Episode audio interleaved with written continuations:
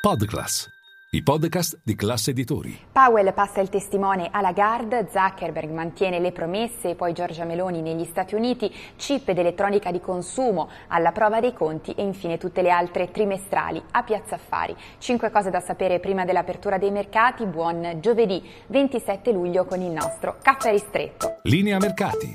In anteprima, con la redazione di Class CNBC, le notizie che muovono le borse internazionali. E dunque, uno, partiamo dalle decisioni della Fed. Ieri sera, come da attese, un aumento di 25 punti base che ha portato i tassi su livelli, su massimi che non si vedevano dal 2001 al 5,25-5,5%. La grande domanda del mercato ora è che cosa farà Jerome Powell a settembre. Non ha chiuso la porta ad un ulteriore aumento, anche se il mercato al momento prezza con l'80% circa delle probabilità ancora una pausa a settembre. Oggi test PIL per gli Stati Uniti in arrivo la prima lettura per quanto riguarda il secondo trimestre. Dicevamo Jerome Powell passa il testimone a Christine Lagarde perché oggi toccherà alla BCE pronta ad alzare i tassi di 25 punti base.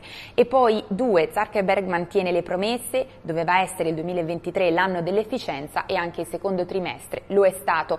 Ricavi, utili e previsioni per il trimestre in corso sopra le attese del mercato, in particolare per quanto riguarda i ricavi, questi sono cresciuti dell'11%, pensate che un ritmo simile di crescita non lo si vedeva dal 2021, a spingere la crescita dei ricavi soprattutto l'aumento della pubblicità. Il titolo festeggia in after hours quasi più 7%, ignorando invece le perdite eh, legate alla scommessa, forse sbagliata, sul metaverso di Zuckerberg.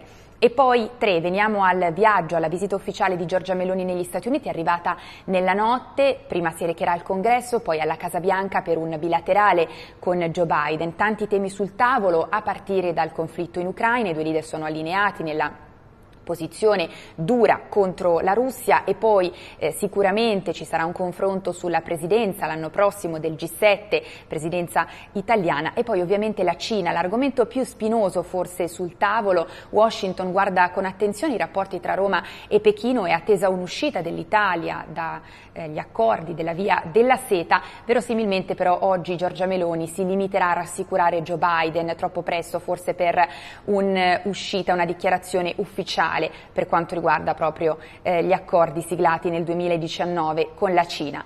E poi eh, quattro, veniamo all'elettronica di consumo e ai chip. Sono usciti poco fa i conti di ST Microelectronics, il gruppo dei chip italo-francese ha registrato conti tutto sommato stabili a confronto con il primo trimestre dell'anno, mentre in crescita rispetto al secondo trimestre di un anno fa.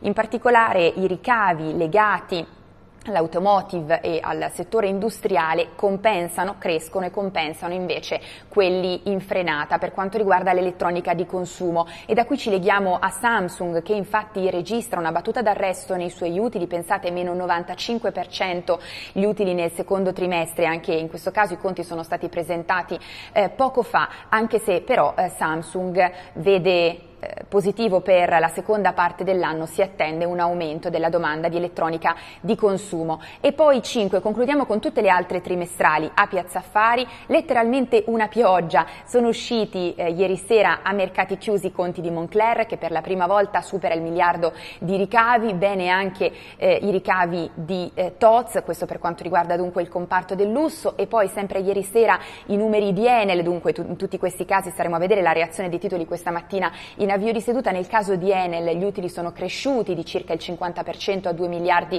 e mezzo, questo per quanto riguarda l'utile netto, nonostante invece la frenata nei ricavi meno 28% legata alla riduzione dei prezzi dell'energia, ad un mercato energetico più stabile rispetto ad un anno fa. E tra l'altro nel caso di Enel è stato il primo bilancio firmato dal nuovo amministratore delegato Flavio Cattaneo. E poi c'è Saipem che torna finalmente inutile per 40 milioni di euro e poi tante altre trimestrali in arrivo quest'oggi a partire da Mediobanca, Banca Generali, in giornata poi conti anche di Diasorin, Amplifon e poi Prismian, Snam e Terna, giusto per citare le principali.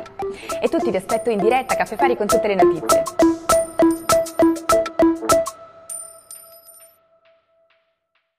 Ciao, scusa se mi intrometto nel tuo ascolto di linea mercati.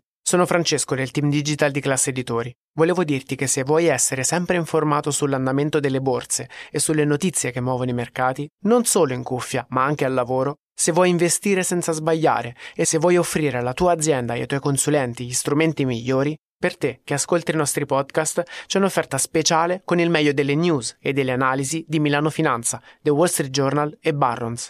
Trovi tutte le info nel sommario di questa puntata.